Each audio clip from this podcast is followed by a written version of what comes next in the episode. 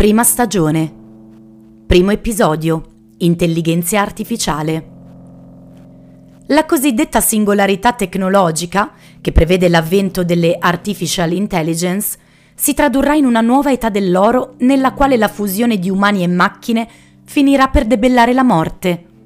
Ma è proprio vero? Secondo episodio. Quis custodiet ipsos custodes? Nel caso dei fact-checker è evidente che ci troviamo di fronte a un chiaro esempio di controllore controllato. Sì, perché se immaginiamo per assurdo che il nostro nutrizionista sia anche proprietario di una pasticceria, c'è da scommetterci che egli abbia tutte le intenzioni fuorché quella di mantenerci in forma. O meglio, la forma che avremo alla fine sarà quella che lui ci condurrà ad avere. Terzo episodio il corpo morto dello Stato. La teoria dell'esodo sostiene che la maniera più efficace per opporsi al capitalismo e allo Stato liberale non è lo scontro diretto, ma ciò che il filosofo Paolo Virno ha definito ritirata impegnata, ovvero la diserzione in massa di chi desidera creare nuove forme comunitarie. Insomma, l'importanza della fuga dal sistema ci fornisce un modello di funzionamento delle forme alternative di azione rivoluzionaria. Quarto episodio. I valori della famiglia Schwab. Traduzione di un articolo investigativo del giornalista gallese Johnny Vedmore, pubblicato sul sito web Unlimited Hangout il 20 febbraio 2021. Klaus Schwab è probabilmente uno degli uomini più ben collegati sulla Terra, nonché forza trainante del World Economic Forum, l'organizzazione internazionale per la cooperazione tra pubblico e privato. Nell'ovile di Davos, Schwab ha corteggiato capi di Stato, importanti dirigenti aziendali e le elite dei circoli accademici e scientifici per oltre 50 anni. Quinto episodio le scioccanti origini del caso Jeffrey Epstein. Whitney Webb, scrittrice e reporter investigativa, firma un interessante articolo pubblicato il 18 luglio 2019 su Unlimited Hangout, riproponendo un'inchiesta esclusiva condotta da Mint Press, che racconta come Epstein sia stato solamente l'ultima incarnazione di un'operazione molto più antica, più estesa e più sofisticata che offre una finestra spaventosa su quanto sia profondamente legato il governo degli Stati Uniti agli equivalenti moderni del crimine organizzato. Sesto episodio. Prigioni. Il 5 maggio 2023, in occasione dell'imminente incoronazione di Re Charles III, Julian Assange ha rotto il silenzio dalla prigione di Belmarsh. In una lettera indirizzata al nuovo sovrano del Commonwealth, pubblicata da The Classified UK, il giornalista e fondatore di Wikileaks ha invitato Sua Maestà a fare visita a quello che è considerato il carcere più duro del Regno Unito. Settimo episodio. Le menzogne della tecnoutopia. L'ecoterrorista Theodore J. Kaczynski, meglio noto come una bomber, era un uomo animato da un odio profondo per la tecnologia Superata l'iniziale repulsione per la sua condotta violenta, analizzare il manifesto scritto da Kaczynski ci aiuta a comprendere il crescente sentimento di rifiuto delle persone nei confronti del sistema. Ottavo episodio. Ritorno al futuro. Il principio democratico della divisione dei poteri è oggi venuto meno e il potere esecutivo ha di fatto assorbito, almeno in parte, il potere legislativo il Parlamento non è più l'organo sovrano cui spetta il potere esclusivo di obbligare i cittadini attraverso la legge. Esso si limita a ratificare i decreti emanati dal potere esecutivo. Nono episodio. Italiana. Che le lingue evolvano attraverso l'uso e non per imposizione è assodato. Questo perché l'idioma appartiene al popolo tanto quanto il popolo gli appartiene e non si piega al volere dei singoli individui, ma a quello della consuetudine. Decimo episodio. Il cervello postumano. il filosofo sloveno Slavoj Žižek, nel suo saggio intitolato Hegel e il cervello postumano, tenta di comprendere il nuovo scenario in cui ci muoviamo, ovvero un mondo fatto di macchine digitali sempre più interconnesse alla mente umana. Seconda stagione. Primo episodio. Il marketing colpisce ancora. A cavallo tra il 1910 e il 1920, nella terra dove i sogni diventano realtà, gli Stati Uniti, nasce un settore dell'economia che per grandezza è paragonabile all'invenzione della ruota, il marketing pubblicitario. Questo nuovo approccio al commercio cambierà per sempre la vita di miliardi di persone e via via diventerà sempre più invasivo nella vita di ognuno di noi. Come ha influito questo sulla campagna vaccinale? Secondo episodio. Censura selettiva. Oggi come ieri, il dominio dell'uomo sull'uomo e della classe politica sul cittadino passa attraverso la censura. A tal proposito, la Commissione europea ha varato un pacchetto della legge sui servizi digitali che comprende il Digital Services Act e il Digital Market Act, un unico insieme di norme che si applicano in tutta l'Unione europea. Terzo episodio. L'arte di resistere. Se in Italia nel 1978 si abolì l'istituzione dei manicomi, considerata al limite della tortura e lesiva dei basilari diritti umani, allo stesso tempo si è meticolosamente coltivata l'istituzione del carcere duro, nella quale relegare tutte quelle persone che risultano scomode alla società, attuando un regime di torture fisiche e psicologiche che non consentono alcun reinserimento nella società. Quarto episodio. La sostenibilità di un diritto. I nuovi mercati basati sui Sustainable Development Goals, promossi dalle Nazioni Unite, saranno protetti dalle legislazioni dei singoli Stati e progettati dagli stessi partner che traggono profitto e controllano la nuova economia globale. Ma in cosa consiste davvero questa nuova Global Public-Private Partnership? Quinto episodio. La Gladio svelata. Traduzione dell'articolo investigativo firmato da Kit Klarenberg per The Grey Zone, intitolato The Classified Files Expose British Role in NATO's Gladius Terror Armies, pubblicato il 19 giugno 2023. I file del ministro degli esteri britannico ha recentemente declassificato dettagli inquietanti sulla storia dell'operazione Gladio. La CIA, l'M16, l'Agenzia di spionaggio per l'estero del Regno Unito e la NATO avevano addestrato e diretto eserciti clandestini formati da unità paramilitari fasciste in tutta Europa, dispiegando le proprie risorse per indebolire gli oppositori politici, anche attraverso attacchi terroristici sotto falsa bandiera. Sesto episodio All Inclusive Proxy War il 29 giugno 2023 Max Blumenthal, caporedattore e fondatore di The Grey Zone, giornalista pluripremiato e autore di numerosi libri, si è rivolto al Consiglio di sicurezza delle Nazioni Unite, domandando chiarimenti in merito al ruolo degli aiuti militari statunitensi all'Ucraina nell'escalation del conflitto con la Russia e circa i veri motivi dietro il sostegno di Washington alla guerra per procura di Kiev. Settimo episodio c'era una volta l'anonimato. Il rapporto Navigating Cyber, stilato nel 2021 da un'organizzazione denominata Financial Services Information Sharing and Analysis Center, afferma che un devastante attacco informatico al sistema finanziario attraverso parti terze sia praticamente inevitabile e sostiene l'esigenza di creare una Global Fine Cyber Utility come soluzione principale agli scenari catastrofici che prevede tratto da un articolo investigativo firmato da Whitney Webb per Unlimited Hangout, pubblicato il 12 luglio 2021. Ottavo episodio. L'argomento umano. Le popolazioni indigene palestinesi hanno in comune la lotta per la sopravvivenza e la difesa delle terre in cui vivono.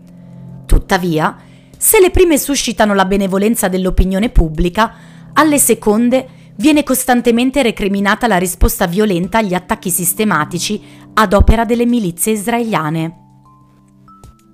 Nono episodio. Una questione di autonomia.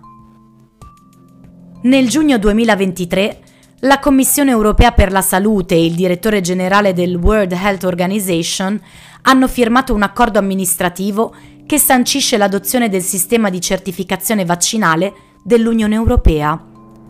È dunque arrivato il momento di parlare di bodily autonomy. Decimo episodio. Reclam socialdemocratica. Il leader indiano Ambeka e il filosofo americano Dewey puntavano tutto sull'evoluzione pragmatica della socialdemocrazia. In Italia, però, la politica dovrebbe guardare ai valori rivoluzionari socialisti. Terza stagione. Primo episodio. Il rumore metallico della chiave. L'imperialismo britannico ha impedito alla Nigeria di fare un'esperienza istituzionale indigena al fine di perpetrare la propria dominazione economica. È possibile per un popolo liberarsi degli strascichi della colonizzazione? Secondo episodio. In morte della filosofia. Lo scientismo è un movimento intellettuale che tende ad attribuire alle scienze fisiche e sperimentali la capacità di soddisfare tutti i problemi dell'uomo. Tuttavia, la potenza dell'effetto placebo dimostra che la scienza non è in grado di spiegare tutto. Terzo episodio. Identità sintetiche. Quello relativo alle identità sessuali sintetiche è un argomento insidioso per chi decide di trattarlo, ma è necessario capire cosa hanno a che fare transumanisti e capitalisti filantropi con il dibattito sulla gender theory. Quarto episodio. L'algoritmo dell'insicurezza. Il programma Rio del MIT lavora attraverso l'intelligenza artificiale per individuare e analizzare gli account social che diffondono disinformazione con una precisione del 96%. Ma chi decide cos'è considerabile una hostile influence operation? Quinto episodio. Intifada on the rocks.